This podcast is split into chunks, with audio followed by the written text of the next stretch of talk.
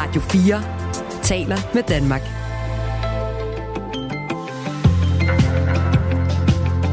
Velkommen til Radio 4 morgen. Godmorgen. I Danmark øh, er der ikke nogen aldersgrænse for, hvor gammel man skal være for at kunne få medicinsk hjælp til at ændre sit køn, hvis man føler, man er i en øh, forkert krop. Hvis man er 15 år, kan man endda selv gøre det, også selvom øh, forældrene skulle være imod det. Men selvom dansk lovgivning siger det, så kan personer under 18 år rent faktisk øh, ikke, som det er, øh, skifte juridisk køn. Og det er muligvis i strid med internationale forpligtelser. Altså, man skal kunne, hvis man er i gang med kønsmodificerende behandling, som det hedder, også have ret til at skifte sit CPR-nummer. Det mener øh, Mette Thiesen fra Dansk Folkeparti er vanvid, og det skal vi tale med hende om lige om lidt. Mm, mere stafetløb og mere biptest. Øh, Danmarks Idrætsforbund vil simpelthen fordoble antallet af idrætstimer i folkeskolen. Det er jo godt nyt for de børn, der kan lide at bevæge sig, men øh, der kan også være nogen, der ikke kan lide det. Øhm, hvis der skal være flere timer med idræt, bliver der så færre timer til de andre fag? Og hvilke fag er det så, vi skal luge ud? Den brainstorm kan vi jo meget passende begynde med næstformanden i Danmarks Idrætsforbund, der hedder Frans Hammer, som er gæst her i studiet om 10 minutters tid. En anden historie, vi kommer til at bruge lidt krudt på i dag, det er øh, mistilliden til kinesiske produkter i bred forstand. Mange husker nok debatten om det sociale medie TikTok, og folk med endnu bedre hukommelse husker debatten om, hvorvidt Huawei, det kinesiske IT- og telefonifirma, ville være i stand til at levere 5G-løsninger uden at nappe data, som den kinesiske regering på en eller anden måde kunne misbruge mod os. Den debat er ikke slut, fordi der kører flere og flere kinesiske biler rundt i gaderne. Og ikke nok med, at de har dashcams alle steder, altså kameraer, der filmer øh, omgivelserne. Der er også sådan en korrespondence med ens telefon, når man bruger en moderne bil. Og hvor havner de data? John Strand er nervøs, så han er med om en halv time. Han er øh, teleanalytiker. Hvad får man, hvis man putter øh, Mette Frederiksen, Jakob Ellemann Jensen og Lars Løkke Rasmussen ind i en bus?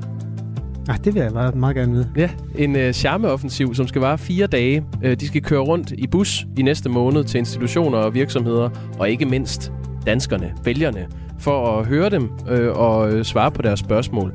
Hvorfor er det nødvendigt? Ja, det er muligvis fordi, at øh, de har haft en historisk ringe start som regering sammen. Det ser vi også nærmere på øh, lidt senere.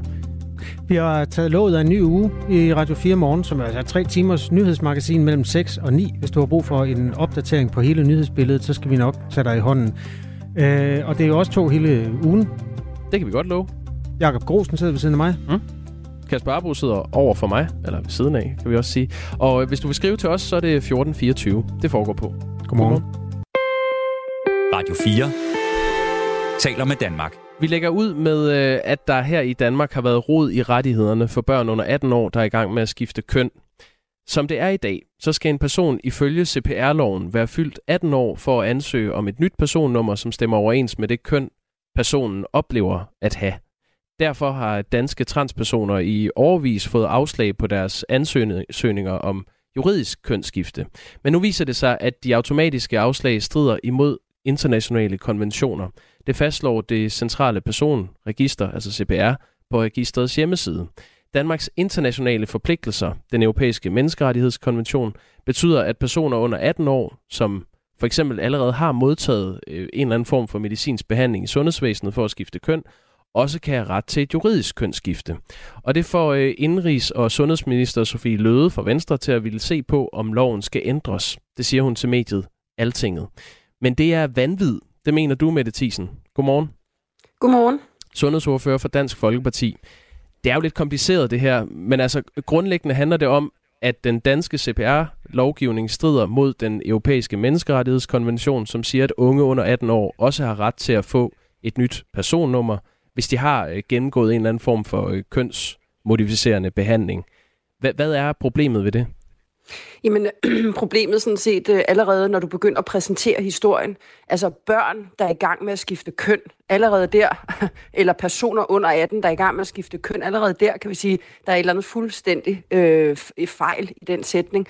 Børn skal selvfølgelig ikke kunne skifte køn. Altså, den er jo ikke længere og det man gør her, det er, at man så siger, jamen øh, selvom at der er noget, som ikke er vedtaget i det danske folketing, så fordi øh, der bliver rettet henvendelse øh, fra øh, den europæiske menneskerettighedsdomstol, øh, altså øh, i forhold til den her konvention, jamen så øh, retter vi bare ind i Danmark, øh, og så laver vi, vi tingene om. Og det har vi jo desværre set på rigtig mange andre områder. Vi har set det på eksempelvis øh, udlændingeområdet udlændingområdet også før. Øh, og det er jo generelt bare forkert, at man øh, tillader andre at diktere, hvordan lovgivningen skal være i Danmark. I Dansk Folkeparti, der mener vi slet ikke, at børn skal kunne skifte køn. Øh, vi mener sådan set, at øh, der skal tages stilling til politisk øh, inde i Folketinget. Mm. I det danske folketing, at vi selvfølgelig øh, siger nej til, at børn kan få lov at tage en beslutning, som kommer til at have konsekvenser resten af deres liv. Øh, altså børn må jo ikke engang få en tatovering, selvfølgelig må de ikke det, men de må godt skifte køn. Altså, det skriger jo til himlen. Men det er jo to forskellige ting. Altså, de må jo godt i dag skifte køn, hvis de er under 18 år. Man, man kunne jo spørge om en, en dreng, der hedder Karsten. Skal han stadig hedde Karsten, hvis han har skiftet køn og fået pigekrop? Jamen, en dreng skal slet ikke skifte køn. Altså, når han er under 18. Hvad han gør, når han er 18, det må han fuldstændig selv om, for så er han voksen og myndig og kan tage nogle, øh, nogle hvad hedder det, beslutninger for sig selv.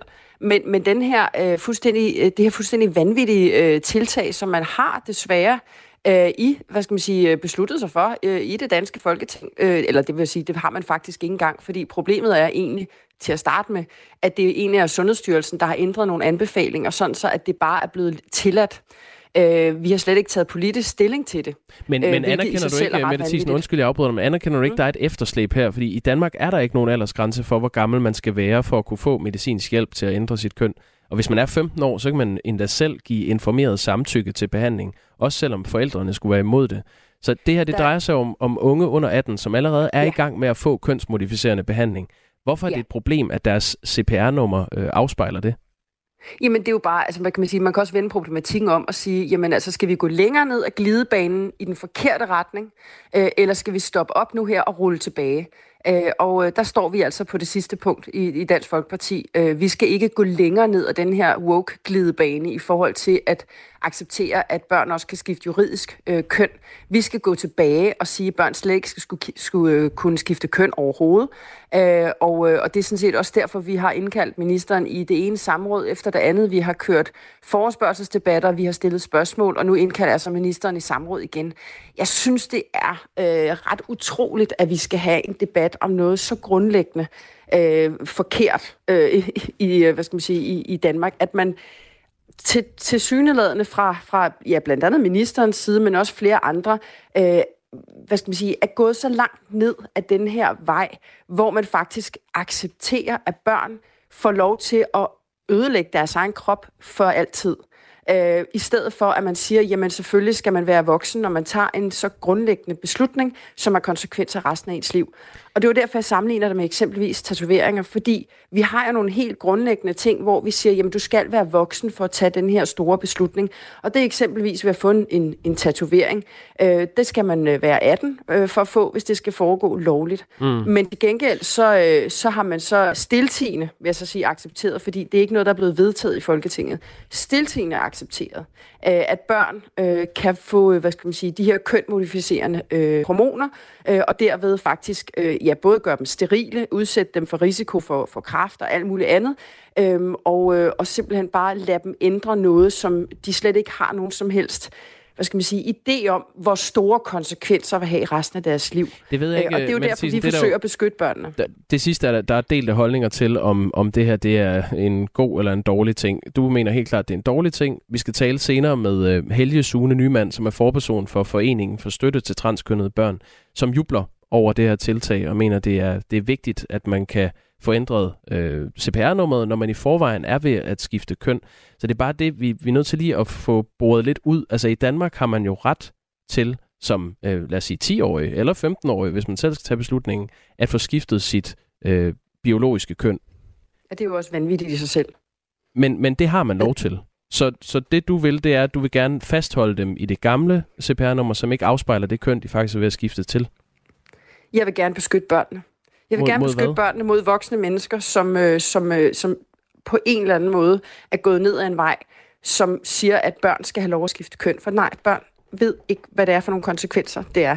Så nej, vi kommer ikke til på nogen som helst tænkelig måde at acceptere, slet ikke på grund af pres fra øh, de såkaldt internationale forpligtelser, fordi i Danmark der er det trods alt stadigvæk øh, også i det danske folketing, der bestemmer, øh, hvordan tingene skal være. Og sådan må det også fortsat være. Øh, men vi kommer ikke til at nogen, på nogen som helst tænkelig måde acceptere, at man går længere ned ad den her glidebane. Tværtimod skal vi have rullet tingene tilbage. Øh, og det er derfor, vi også siger nej til det her, indkalder ministeren i samråd. Vi mener øh, langt hellere, at man burde aktivt tage stilling til i det danske folketing, øh, at børn selvfølgelig, selvfølgelig ikke skal kunne skifte deres køn. Uh, altså vi, uh, som sagt, som jeg nævnte før i forhold til tatoveringer, men det her med, at man simpelthen stiller børn over for så voldsomt stor en beslutning. Når vi ved, at langt de fleste, langt, langt, langt de fleste, de vokser fra det. Altså det, som man Hvor kalder kønsdysfori. Jamen det ved vi fra talrige studier. Langt, langt over 80 procent, de ender med at være rigtig glade for det køn, som de er født i.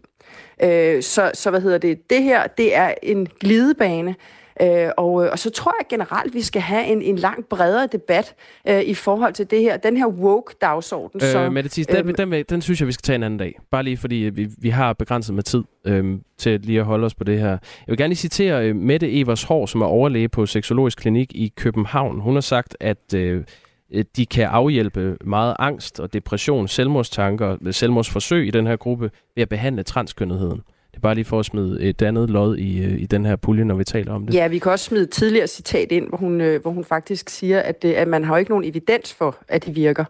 Øh, så hvad hedder det? Så, så der er jo sagt rigtig mange ting om det her. Summa summarum er, øh, det her det er forholdsvis nyt stadigvæk. Man har ikke øh, de her langsigtede øh, vurderinger af, hvordan, hvilke konsekvenser det her vil have. Man har heller ikke noget, kan man sige, værktøj til sådan reelt at finde ud af, øh, om det her det vil være den, den rigtige øh, behandling. Og det er derfor, vi siger, selvfølgelig skal man ikke gå ned ad den her vej, når børn er børn. Hvad man gør som voksen menneske, det må man selv om.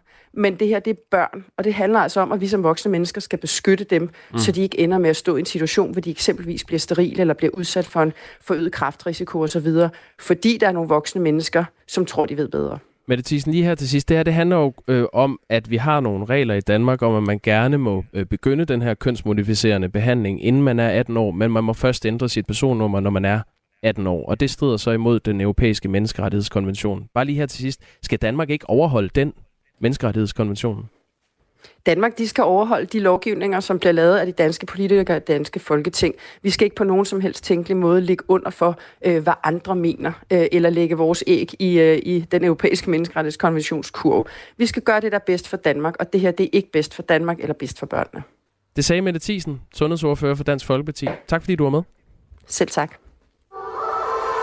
Musik er en hurtig genvej til at komme ind bag facaden. Hvis man skal sige essensen af, hvem er jeg, så er det de samme. Ind bag den offentlige person. De synger også irriterende godt. I Portrætalbum bruger Anders Bøtter musikken til at vise nye sider af sine gæster. Gita Nørby, Tim Christensen, Sofie Gråbøl, Anders Akker, Allan Olsen. Både dem, du er fan af, og dem, du ikke troede, du havde noget til fælles med. Velkommen til Portrætalbum. Lyt til Portrætalbum i Radio 4's app, eller der, hvor du lytter til podcast.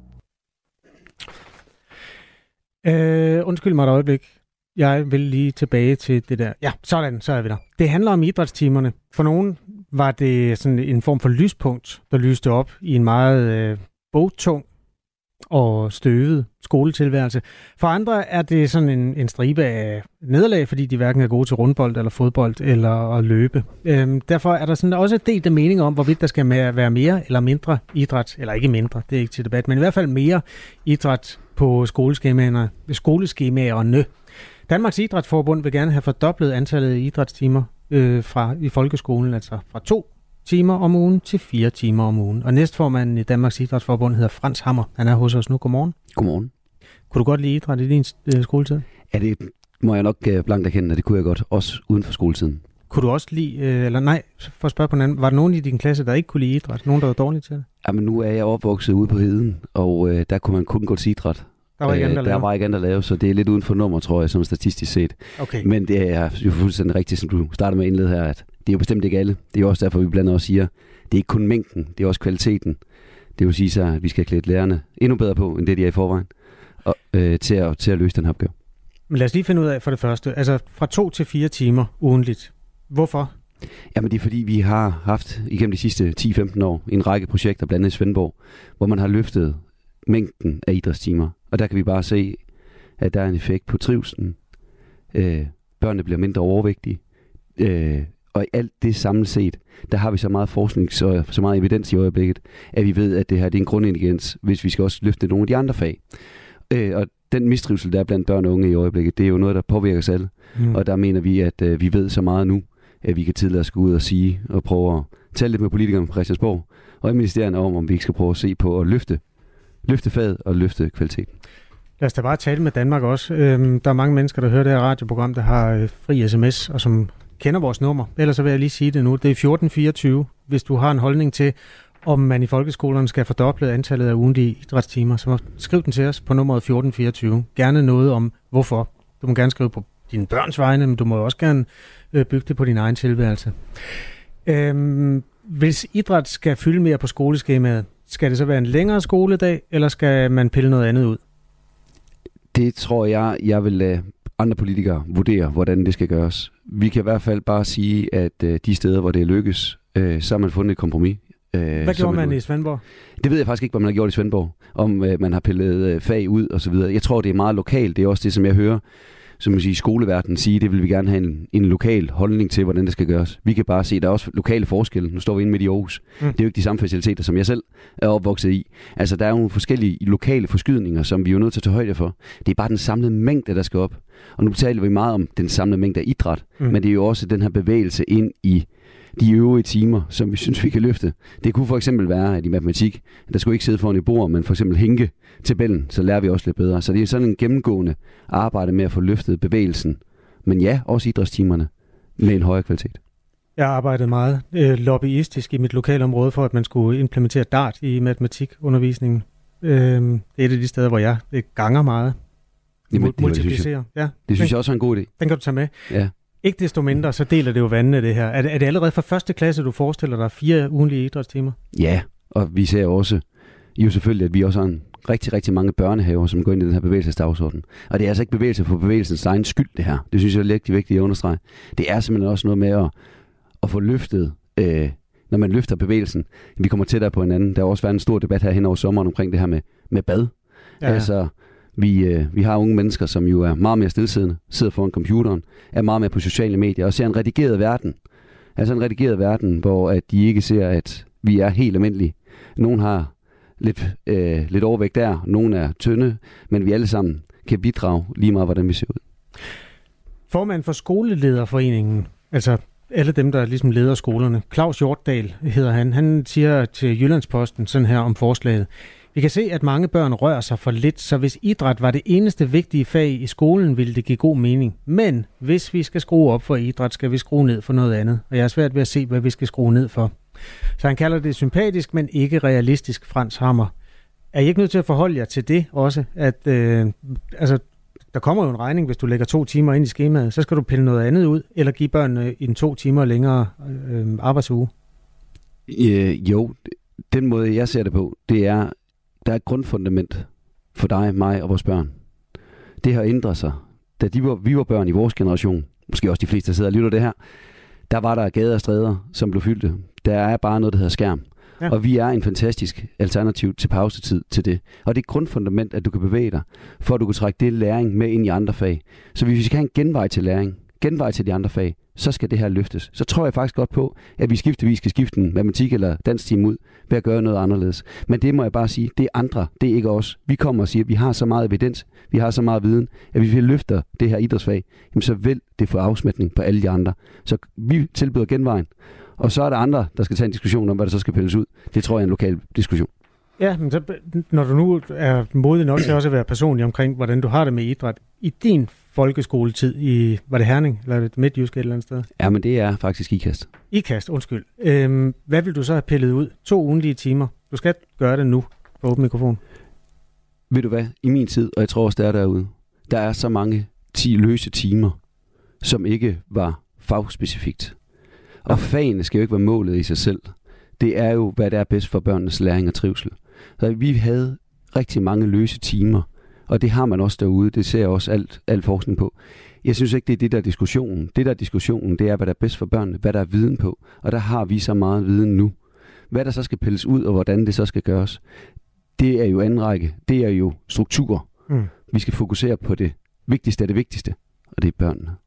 Så lad os fokusere på det barn, der øh, hed Finn. Han er blevet voksen siden. Han skriver til os nu. Jeg var den mindste i min klasse. Dobbelt op på idræt er lige med dobbelt op på mistrivsel. Hvad med de børn, der hader idræt? Dem skal vi tage rigtig, rigtig godt om. Og derfor siger vi jo også, at kvaliteten, noget af det, som der er en af udfordringerne, som jeg ser det, det er, at på altså VIA, altså dem, der ud, uddanner lærer, læreruddannelsen, som man også måske kaldte det tidligere, Mm. de, øh, der er meget, meget få, der er uddannet til det. Og der er bare, det kan vi også se i vores 9.000 foreninger, der er en klar sammenhæng mellem, hvor meget man ved, og hvor meget man mestrer og kan. Sådan er det jo. Og det vil sige så, at vi skal have løftet kompetencerne.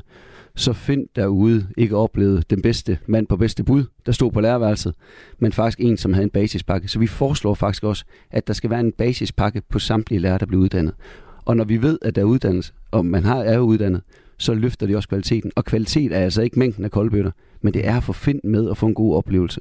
Og det er en pædagogisk opgave, som man skal uddannes til. Øh, bare lige afslutningsvis. Vi har fortalt, hvad formanden for skolelederforeningen siger om forslaget. Han kalder det jo urealistisk. Der er også en anden skoleleder, der har skrevet til os. Der er ikke timer nok på en skoleuge, hvis man har 10 årgange på en skole. Venlig hilsen, skoleleder. Øh, en anden skriver, mere idræt må ikke gå ud over fagligheden. Kan man så ikke facilitere flere idrætsmuligheder i SFO'erne, som mange børn går i alligevel? Den, den kan du sådan måske kort lige følge Nå, til men dørs. det, jamen, det vil jeg bare sige faglighed. Det er et fokus på, hvad der er bedst for børnene, og ikke faget. Og det vil sige, at hvis vi løfter idrætten, så løfter vi også nogle fagligheder rundt omkring den. Så start med, hvad der er bedst for børnene. Tak fordi du kom. Det var så lidt. God morgen. God morgen, Frans Morgen. Hammer, øh, næst formand i Danmarks Idrætsforbund, som altså lobbyerer, hvis det hedder det, øh, for at øh, få fordoblet antallet af ugentlige idrætstimer. Vi hører gerne fra jer, der skriver ind på nummeret 1424 på den her. Øh, Ina øh, mindes 70'erne og skriver, idræt for børn er vel ikke kun løb og rundbold. Vi havde hver uge svømning fra første klasse, og det var skønt tilbage i 1970'erne. Ja, svømning. Mm. Ja, det var også fedt. Johnny fra Kalundborg skriver, synes at fire faste timer idræt er for meget. Børn har også sport og idræt efter skole. Vores børn går til fodbold og svømning efter skole. Men tanken om mere besvær, øh, bevægelse er fint. Men så er det altså efter skole, det foregår. 14.24. Radio 4 taler med Danmark. Den store mistillid, der hersker over for kinesiske virksomheder, som Huawei og TikTok, burde også rettes mod de biler fra kinesiske ejede firmaer, som kører rundt i Danmark. Det mener flere debattører, der arbejder med IT-sikkerhed. Blandt andet David Tarp, der foruden at øh, være en bekymret borger, også arbejder som pressechef i et IT-firma her i Danmark, der hedder Netcompany. Han har delt et billede på Twitter af en kinesisk bil, hvor han har sat ring om alle de der øh, dashcams, der er. Der er 10 eller sådan noget. Og manden har jo ret i, at den der debat om overvågning, og i øvrigt øh, debatten om Huawei og TikTok, den, den har fyldt rigtig meget i forhold til, hvor lidt vi taler om de der kinesiske biler. Der er heller ikke vanvittigt mange af dem, men øh, det er jo et område i vækst. 2% af de nye biler, der bliver registreret i Danmark, ifølge Bilmagasinet, er kinesiske. Hvad, hvad er det mærkerne øh, hedder? Polestar, MG, og så er der øvrigt også et mærke, der hedder Volvo. Som Som- mange jo troede kom fra vores øh, broderland. Jamen, det har den jo også gjort i mange år. Mm. Mm. Omkring årtusindskiftet blev det altså købt. Eller først var det amerikanere, der ejede det, og så blev det solgt til kineserne. Det, der er det interessante i det her, er jo, hvad der sker med de data, der bliver indsamlet. Både kameraerne og i virkeligheden også i bilens software, som måske er det mest interessante. Den kan jo tale sammen med din netbank, dine øh, pornovaner, dine sociale venskaber, alt muligt.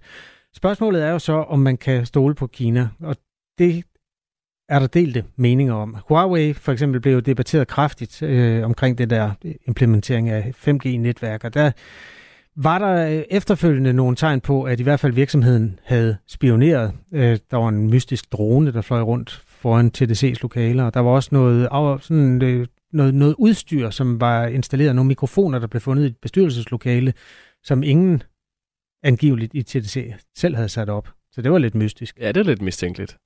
Ja, eller også så er det bare TDC, som vi kender det, at der er nogle teknikere, der... det kan vi ikke afvise. Det er derfor, men det, det var faktisk en stor historie, da det amerikanske nyhedsmedie Bloomberg øh, offentliggjorde øh, den her, og TDC bekræftede dele af den. Og der var faktisk to mennesker, der jo mistede deres arbejde, fordi der angiveligt var tale om en form for industrispionage. Det handler altså om Huawei's øh, forretningsmetoder. Det handler ikke om, hvorvidt de udleverer data til den kinesiske stat. Det er sådan set den helt store bekymring. Og øhm, den får vi nogle tekst på i dag, blandt andet fra teleanalytiker John Strand, som er med i Radio 4 morgen om 4-5 minutter. Her i studiet er det øh, Kasper Harbo og Jakob Grosen, der øh, beværter din morgen. Og så er det Asbjørn Møller, der står klar med et nyhedsoverblik. Nu er der nyheder på Radio 4. En stor del af de ældre borgere, der forlader arbejdsmarkedet til fordel for et liv som pensionist, bliver ramt af ensomhed og mistrivsel, mens de, der bliver på arbejdsmarkedet, trives. Det viser en trivselsundersøgelse, der er udarbejdet af Institut for Lykkeforskning på vegne af organisationen Faglige Seniorer og foreningen Østifterne ifølge politikken. Politikken skriver, at undersøgelsen viser, at 8,5 procent af de seniorer, der har trukket sig tidligt fra arbejdsmarkedet, er svært ensomme. Blandt dem, der trækker sig, når de når pensionsalderen, er det 6,9 procent. Og det er især blandt de seniorer, der pludseligt og ufrivilligt må trække sig fra arbejdsmarkedet, at ensomheden er stor. Blandt dem er sandsynligheden for at blive ensom dobbelt så stor som hos andre grupper.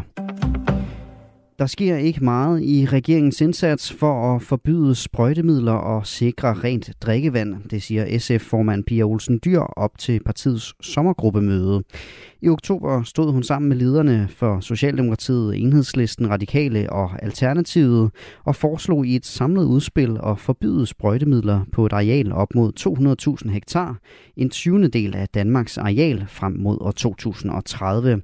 Siden er der ikke sket så meget, mener Pia Olsen Dyr, og nu er det altså tid til at levere på løfterne fra Socialdemokratiet, mener SF, der ikke er imponeret af, at regeringen forløbig har sat et pilotprojekt i gang på Fyn. Det grønne flertal bag aftalen er stadig intakt. Nu må regeringen og den socialdemokratiske miljøminister levere på den aftale, siger hun. Drabet på præsidentkandidaten Fernando Villavicencio fra Ecuador har chokeret det sydamerikanske land. Snimordet med mulige tråde til mafiaen og bandemiljøet er uopklaret, og nu skal FBI hjælpe det lokale politi med opklaringsarbejdet, det skriver Reuters. Fernando Villavicencio havde kaldt til kamp mod vold, korruption og narkosmugling, og han blev skudt i hovedet i onsdags efter et vælgermøde. Ecuadors regering oplyste i aftes, at FBI-folkene allerede havde haft et møde med politi- politiledere, og herefter skal de mødes med anklagerne, som står i spidsen for efterforskningen. Seks kolumbianske statsborgere med forbindelse til narkobander i Ecuador og Colombia er blevet anholdt og sigtet for drabet. Præsidentvalget i Ecuador finder sted på søndag. En tysk mand er omkommet i en drukneulykke i Hov i Nordjylland, det oplyste René Kortegård Jensen, der er vagtchef ved Nordjyllands politi i går aftes. Politiet fik ved kl. 18-tiden en anmeldelse om, at en mand sad fast under en båd.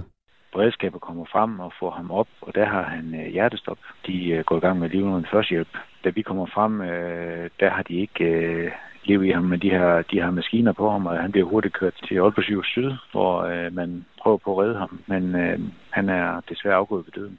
Den tyske mand var i gang med at reparere noget under båden, da ulykken indtraf, og ifølge René Kortegård Jensen, så er politiet i gang med at undersøge, hvordan ulykken er sket. Mandens pårørende er underrettet om dødsfaldet. Hov er en havneby, der ligger ud til Kattegat. Mineryddere har opdaget mere end 2.000 eksplosiver under en skole i Kambodja, det oplyser landets myndigheder. Og eksplosiverne stammer fra borgerkrigen i landet, der brød ud i 1960'erne og fundet blevet gjort i forbindelse med anlægningen af en have. Landet er blandt de lande i verden med flest miner, og det er enormt heldigt for eleverne, at de blev opdaget, fordi eksplosiverne kan nemt eksplodere, hvis nogen havde gravet i jorden og ramt dem, siger en lokal skoleformand. Nogen eller en del sol, men i perioder mere skyde og temperaturer op mellem 18 og 23 grader. Du lytter til Radio 4 morgen.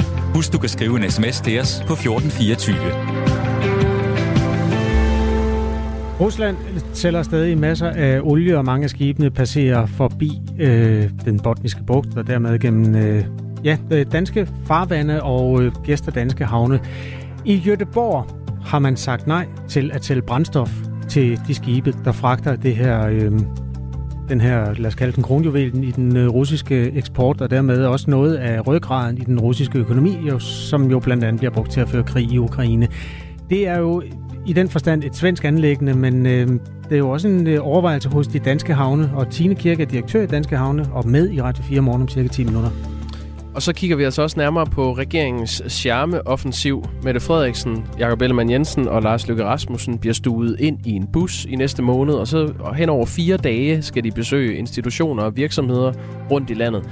Desuden får øh, danskerne mulighed for at komme ud og høre dem øh, tale i levende live og stille spørgsmål i levende live. Hvorfor er det overhovedet nødvendigt for en regering, der knap har eksisteret et år, at køre rundt i landet på den måde? Det vender vi med politisk kommentator på BT, Joachim B. Olsen, og det bliver om et kvarter. Jeg kan allerede nu tease for, at han mener, at det er en charmeoffensiv efter en historisk ringestart. Det er også et sjovt billede. Det skal man unde sig selv at se. Øh, det der billede, hvor de står sammen. Ja, det er, så, det er forsiden af Berlingske, hvor de taler om, at øh, deres fokus på øh, kriserne har overskygget for den politik, de egentlig gerne vil føre. Der står de side om side øhm, med foldede hænder, alle tre, og kigger øh, stålfast i kameraet. Og når det får det der sådan lidt olsen i øh, tilsnit, så er det fordi, de er jo ikke lige høje. Ingen nævnt, ingen glemt. Nej, det er rigtigt. Øhm, godt, og den debatterer vi jo også senere. Det kan vi lige så godt sige. Morten Messerschmidt mener, det er noget vås, at, at regeringen øh, peger på, at kriserne har skygget for øh, den politik, de gerne vil føre, fordi i hans optik er det netop regeringens egen politik, der har skabt de her kriser. For eksempel afskaffelsen af Stor Bededag, eller at regeringen vil gøre det ulovligt at brænde Koranen. Den debat tager vi, og det bliver efter 8. Ja, det kommer vi til alle sammen. Klokken er 6.36. Det er Jakob Grusen og Kasper Harbo, der er din morgenværter. Godmorgen. Du lytter til Radio 4 morgen. Den store mistillid, der hersker over kinesiske virksomheder som Huawei og TikTok, burde også rettes mod de biler fra kinesiske ejede firmaer, der kører rundt i Danmark. Det mener flere debattører, der arbejder med IT-sikkerhed. Blandt dem er David Tap, der uden at være bekymret borger også arbejder som pressechef i det store IT-firma Netcompany. Han har delt øh, et billede på Twitter af en kinesisk bil, og så har han sat ring om alle kameraerne. Og øh, jamen, han skriver, øh, de kinesiske kameraer fylder efterhånden godt op på vores veje. Her er mindst 10 af slagsen. Når man tænker om det på styret og varme Huawei, så er det sjovt, at det her ikke får større fokus. Og det er jo rigtigt, vi har talt meget lidt om bilerne. Der er heller ikke så mange af dem. Øh, de oprindelige kinesiske bilmærker udgør kun 2% af de biler, der bliver købt af mennesker i Danmark. Det fortæller en opgørelse fra Bilmagasinet, der kom tidligere på året. Men for det første er det jo en voksende andel, og for det andet skal man faktisk regne Volvo med i den bunke. Gode gamle svenske Volvo er ejet af den kinesiske bilfabrikant Geely, som også er øh, ja, som også står med, med softwaren her. Og det er jo ikke kun øh, herre og fru hakkebøf, der kører rundt i kinesiske biler. For eksempel skrev børsen her i sommerferien, at børne- og undervisningsminister Pernille rosenkrantz teil har Volvo som ministerbil, og der foregår jo vigtige samtaler i sådan en vogn, så det handler om noget større. Hun er, hende kan vi komme til at tale med. Hendes pressemedarbejder henviser til Økonomistyrelsen, som står for indkøbet af bilerne, og Økonomistyrelsen har sendt et svar, som det kan vi måske komme til. En, der gerne vil tale med os, det er teleanalytiker John Strand, indehører af Strand Consult, der laver analyser for televirksomheder i en række lande. Godmorgen. Godmorgen. Hvad er din største bekymring i forhold til kinesisk spionage og de her biler? Jamen, øh, der er jo, jeg har jo flere, flere, flere frygter i forhold til de her ting. Og den ene, det er jo selvfølgelig, at man kan bruge dem til at overvåge de personer, de samtaler, der er inde i bilerne. Man kan bruge bilerne til at kortlægge, hvad der sker i, i byrummet. Og så kommer det værste af det hele, øh, som folk ikke tør tale særlig meget om. Men en bil, øh, som vejer 12-1500 kilo, kan meget hurtigt gå hen og blive et våben. Og det vil sige, at øh, vi snakker om selvkørende biler, vi snakker om biler, der kan fjernstyres. Og rent faktisk kunne sådan en bil bruges til at køre ind i en folkemængde. Så der er mange muligheder, når vi kigger i, på de her ting. Er vi ikke meget over i sølvpapirsafdelingen, når vi taler om, at den kinesiske regering vil lave terrorangreb i Danmark med kinesiske biler? Det kunne vi godt sige et stykke af vejen, men vi må altså også bare erkende, at kineserne er jo berygtet for at tro med det ene, det andet og det tredje. Og enhver trussel bliver man jo nødt til at tage, tage seriøst, og man kan bare åbne børsen i dag, Øh, hele forsiden og fire sider af børsen handler om, hvordan den kinesiske regering troede den danske regering i sin tid, fordi en privat virksomhed, TDC, valgte at købe deres netværk fra Ericsson og ikke fra kinesisk Huawei. Så jeg mener ikke, at vi, jeg mener, at vi kan godt lægge sølvpapirshatten på hylden, og så begynde at kigge på det her som en reel trussel. Lad os dele det lidt op. Altså, der er det der worst case scenario, at den kinesiske regering begynder at lave terrorangreb. Så er der i den mere øh, realistiske afdeling, at nogle af de her data kunne sive til øh, de kinesiske myndigheder. Hvad er problemet med, at for eksempel data fra et kamera, altså hvis nu jeg havde sådan en bil, og jeg kørte en tur til Thy øh, og tilbage igen, hvad skulle de bruge det til? Ja, lad, os, lad, mig, lad mig prøve at sige det på en anden måde. Alle elbiler i dag, de er konstant i kommunikation med, med bilproducenten, hvor de sender data tilbage til bilproducenten. I Kina er der en lov, der siger, at øh, producenter af elbiler skal levere de her data videre til myndighederne med det samme. Så det vil sige, reelt så er man i Kina over, hvor man egentlig samtlige elbiler, hvad der sker i dem, og hvad de går og gør kontinuerligt. Vi ved ikke, om de kinesiske producenter gør det samme med vores data. Det har de sagt til øh, børsen på et tidspunkt, at de, de sender ikke data til Kina, men softwaren er lavet i Kina, og kinesiske virksomheder underlagt den kinesiske sikkerhedslov fra 2017, som i på grund, i bund og grund tvinger kinesiske virksomheder til at arbejde sammen med kinesiske myndigheder, hvis de kinesiske myndigheder ønsker det. Når vi så snakker om, om hvad der kan ske her, jamen, så har vi en minister, der kører en Volvo. Jamen, hvis den har indbygget mikrofoner, jamen, den kan lytte på, hvad ministeren snakker om. Og vi har jo set allerede i forbindelse med TDC øh, valgte at købe udstyr fra Huawei, at der mente man bestemt, at man var overvåget øh, fra kinesisk side. Øh, man fandt mikrofoner i et mødelokale osv. Så, mm. så jeg mener, at, at der er en reel risiko, som vi bliver nødt til at forholde os til. Øh, det drejer sig om overvågning, det drejer sig om indsamling af data, det samler, drejer sig om kortlægning af, hvad mennesker og, og maskiner går og gør. Vi skal måske citere det kinesiske styre, fordi øhm, Kinas udenrigsminister, øh, eller en talsperson for Kinas udenrigsministerium, øh, siger til det internationale øh, nyhedsmedie AFP, det var så i forbindelse med debatten om TikTok, men øh, synspunktet er jo det samme. Regeringen har aldrig krævet og vil aldrig kræve, at selskaber eller enkeltpersoner i strid med lokal lovgivning samler og deler data fra et andet land. Hvis man skal oversætte det, så betyder det jo, at de vil aldrig nogensinde kræve, at øh, for eksempel MG eller Polestar øh, sender de data fra bilerne til det kinesiske styre, når det er forbudt i forhold til GDPR-lovgivningen her i Danmark?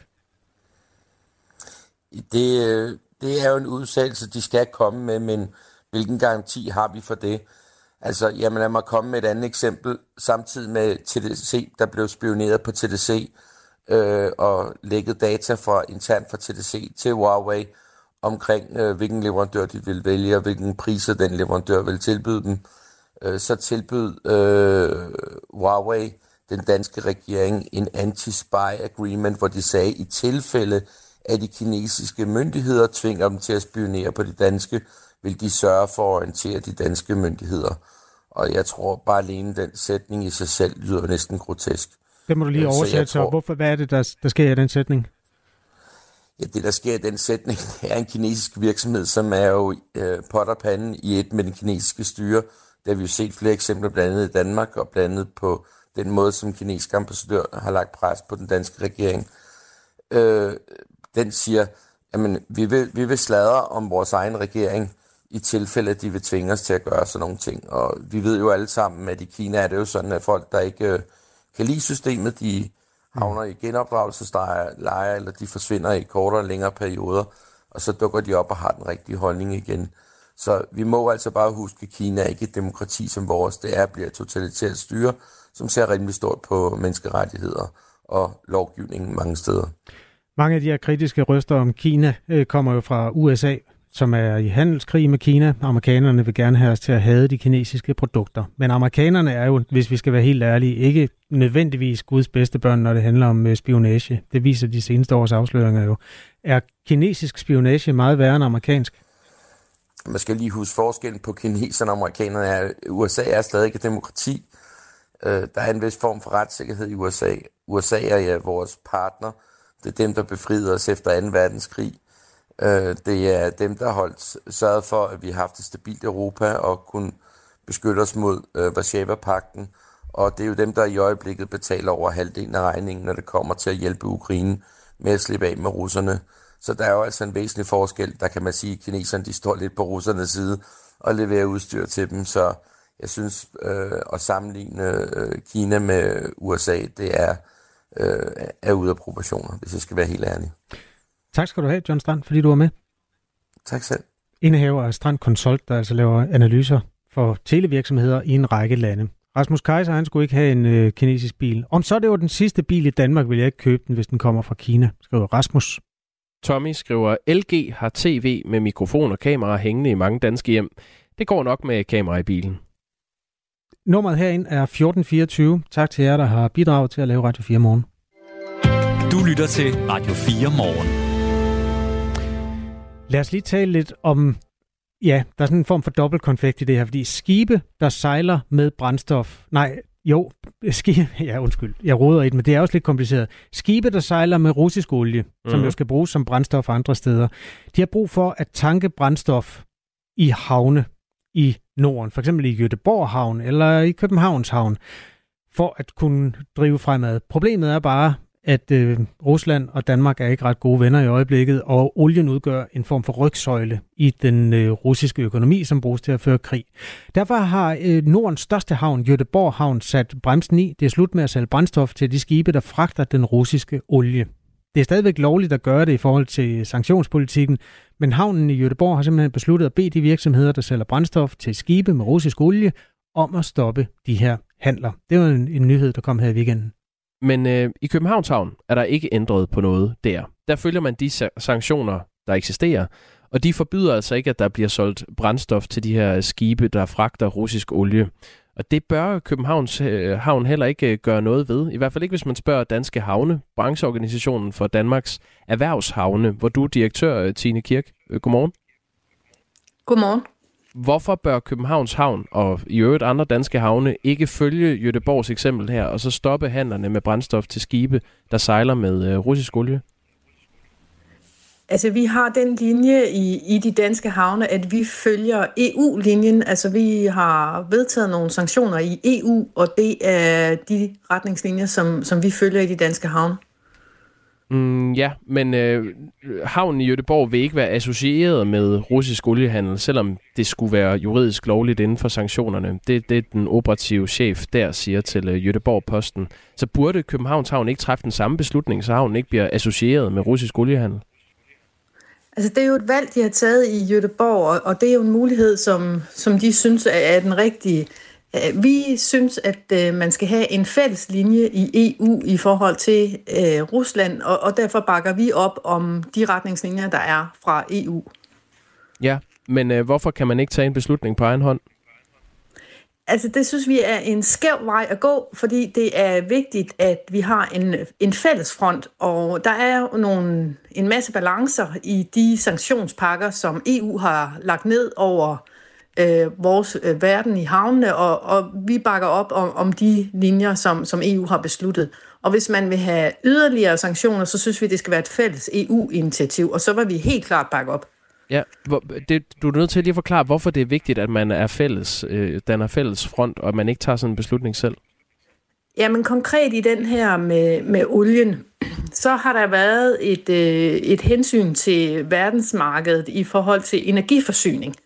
Øh, og det er derfor, man har fra EU's side sagt, at øh, man vil ikke lukke helt ned for oliehandel med Rusland, men man har sat et prisloft på, hvor meget Rusland må tjene på det. Og, og det er nogle balancer i forhold til hele verdens energiforsyning.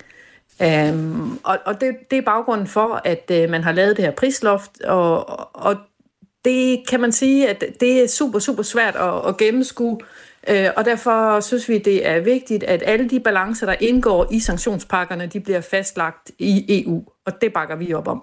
Jeg kommer lige med Hvis lidt man fakta. så vil lave strammere...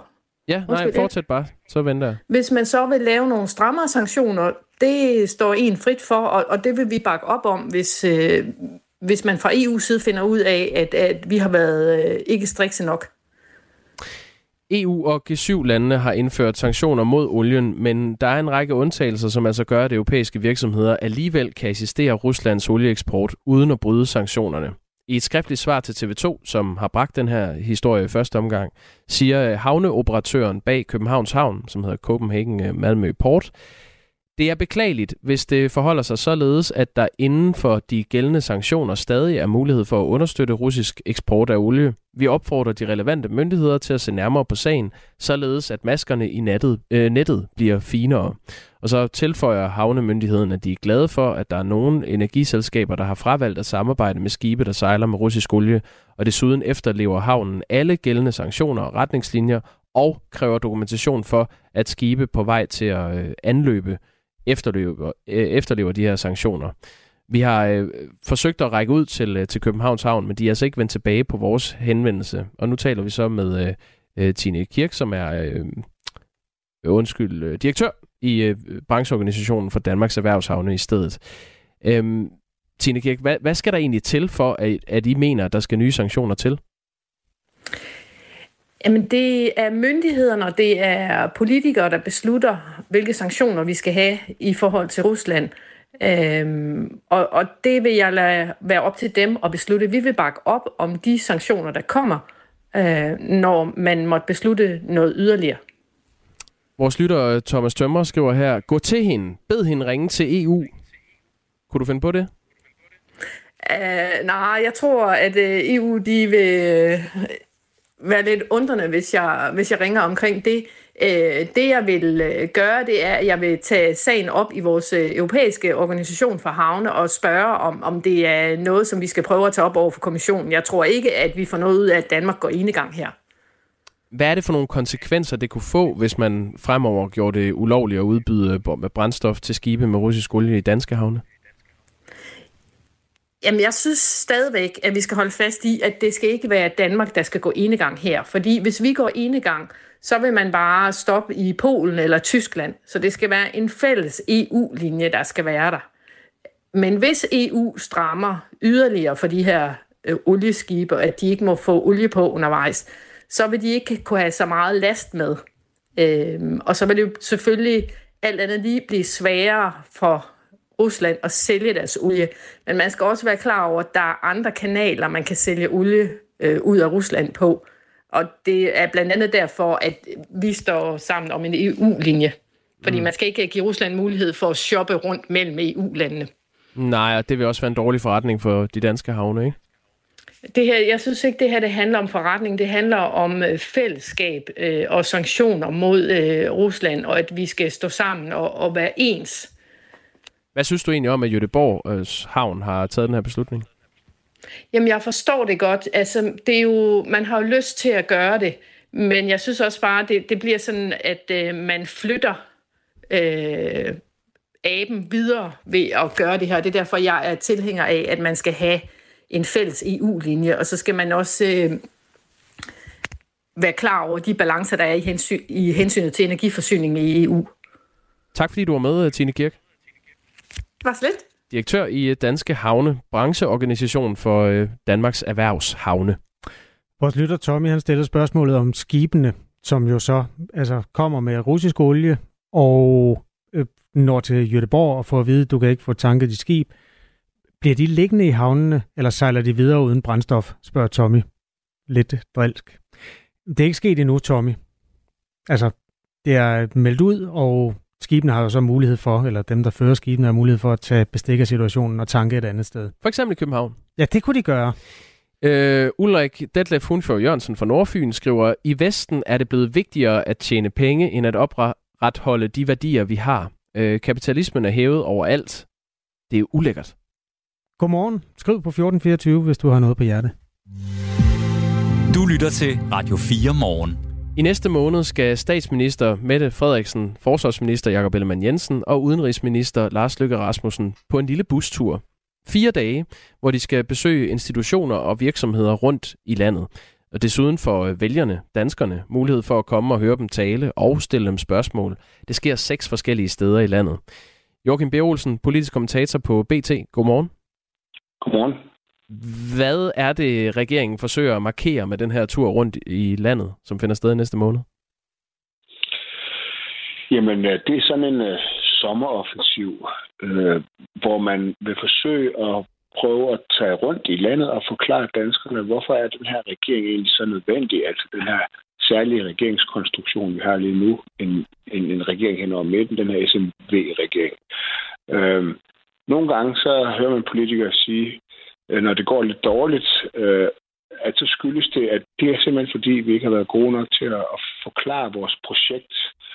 Øhm, det har andre politikere sagt øh, før, og det er også det her. Øh, man startede med et projekt, som jo handlede om kriser, øh, inflationskrise, krig i Ukraine, økonomisk krise, mangel på arbejdskraft osv. Øh, men, men den der krisefortælling, den er ikke helt øh, bidt sig fast, så nu skal man ligesom prøve at gen, finde projektet eller lave det, komme med, komme med en ny fortælling, og det, det er dybest set det, øh, det her det går ud på. Lige præcis det, du nævner, det er jo også noget, de har adresseret i et stort interview til øh, Berlingske. Altså at regeringens mm. fokus på krisehåndtering er endt med at skygge for øh, det første halve år af regeringens øh, levetid. Mette Frederiksen, Lars Løkke Rasmussen og Jakob Ellemann Jensen står side om side med foldede hænder og fortæller, at øh, regeringens fokus på kriser har afholdt dem fra at føre den politik, de egentlig gerne ville føre. Mm. Hvad, hvad er din øh, analyse af det? Ja, min analyse af det, at det, det, det er lidt det, som jeg sagde før, at, at, at, øh, at, at når det ikke rigtig går for politikere, øh, det gælder både blå og røde politikere og skiftende regering, så har man hørt den der forklaring før, at, øh, at, at, at, at det, det er ikke vores projekt, der er noget galt med. Det er ligesom det er vores det er fortælling. Vi har ikke været dygtige nok til at, at forklare det. Det er lidt sådan, øh, det er lidt sådan, jeg hører det. De har jo ligesom det problem, at, at de der kriser, øh, i hvert fald de indlandske kriser i Danmark, det, det er nok ikke blivet helt fast, øh, at det var så nødvendigt med sådan en kriseregering, fordi arbejdsløsheden den er historisk lav, beskæftigelsen er historisk høj. Øh, det går, det går rigtig godt for dansk økonomi. Øh, og, og, og næsten allerede, da regeringen den blev lavet, altså, der, der toppede inflationen, og, og så begyndte den sådan set at falde. Så man har, man har brug for en anden fortælling. Mm. Morten Messerschmidt, øh, Dansk Folkepartis formand, kalder det noget vås. Øh, vi har ham med lidt senere. Det er 20 over 8, hvor han kommer i infight med Christian Rabia Madsen, øh, politisk ordfører for Socialdemokratiet. Morten Messerschmidt mener, det er SMV-regeringens egen politik, der har domineret. Altså det, det er øh, afskaffelsen af Store Bededag og den nuværende korankrise for eksempel, hvor regeringen vil gøre det ulovligt at brænde koranen, der har ført til de kriser, de taler om. Har han en pointe i det, synes du? Altså man kan i hvert fald sige, at han har nok en pointe i, at Stor Bededag i hvert fald har ført til den øh, vælgermæssige krise, som regeringen øh, er i. Det er rigtigt nok, men derudover så mener jeg ikke, man kan sige, at regeringen selv har skabt øh, mange af de andre kriser. Det, det mener jeg ikke, mener jeg ikke er rigtigt. Selvfølgelig så har vi det her spørgsmål om koranopbrændinger øh, lige nu. Øh, det er et spørgsmål, der sådan splitter vælgerne øh, rigtig meget. Det ser ud til, at der er et lille flertal bag ved regeringen, men der er også et meget stort mindretal, øh, som er imod. Og, og under omstændigheder, så er det i hvert fald en...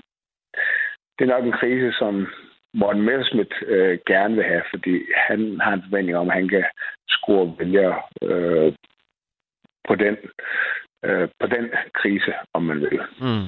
I det her interview til Berlingske har regeringen meldt ud, at den manglende arbejdskraft skal være omdrejningspunkt for de kommende år i dansk politik, og det er også noget af det, de vil ud og forklare på den her charmeoffensiv. Mette Frederiksen siger i øh, interviewet, den nye tids valuta i dansk politik er ikke penge, for dem har vi mange af. Det er, at vi ikke kan bruge pengene, hvis der ikke er tilstrækkeligt med medarbejdere. Det er det spørgsmål, som alle andre politiske temaer, fra forsvar over sundhed til klima, vender tilbage til. Øhm, Tror du, de får held med at sælge den fortælling til øh, befolkningen? Det bliver i hvert fald øh, svært. Det er jo en fortælling, der handler om at skulle lave reformer, der øger arbejdsstyrken. Og øh, historisk set, øh, så er det jo ikke øh, ligefrem øh, populært. Rigtig mange regeringer har tabt valg på at gennemføre store reformer, hvis formål det var at øge øh, arbejdsstyrken. Det skete sådan set både for, for Helle Thorning, da hun var statsminister, hun gennemførte en masse reformer. Øhm, dagpengereform var en af dem. Det var jo godt nok den forrige regering, der gennemførte det, men det blev under hende, at det ligesom blev ført ud i, øh, ført ud i livet. Øhm, det samme med, med Lars Løkke. Altså, øh, tænk på efterkrisen øh, med efterlønsreform og så videre, efter finanskrisen og så videre. Altså, det der med at vinde valg på at lave reformer, det, det er svært. Og så synes jeg, at måske der er det ekstra problem øh, for Mette Frederiksen, at da hun blev statsminister i 2019, mm. øh, der var det jo på, en, på sådan en antireform dagsorden. Altså hun sagde, nu skal det være slut med reform amok efter reformerne under netop Torning og, og Lars Løkke. Joachim, vi har 30 nu, sekunder tilbage, så jeg skal bede dig om at, at rappe pointen op. Og, og, og, og nu, nu, nu siger hun så, at det er det vigtigste i hele verden. Så, så det, det, det der med at ændre fortælling, det, det kan godt være svært at få vælgerne med på det. Tak skal du have, Joachim B. Olsen. Det. Politisk kommentator på øh, BT med en analyse af den her charmeoffensiv, som regeringen skyder i gang i næste måned. Øh, vi tager altså debatten om regeringens krisehåndtering med Morten Messerschmidt og Christian Rabia Madsen, og det gør vi 20 øh, over 8 her i Radio 4 morgen. Godmorgen. Denne mandag er klokken blevet syv. Du har lyttet til en podcast fra Radio 4. Find flere episoder i vores app, eller der, hvor du lytter til podcast.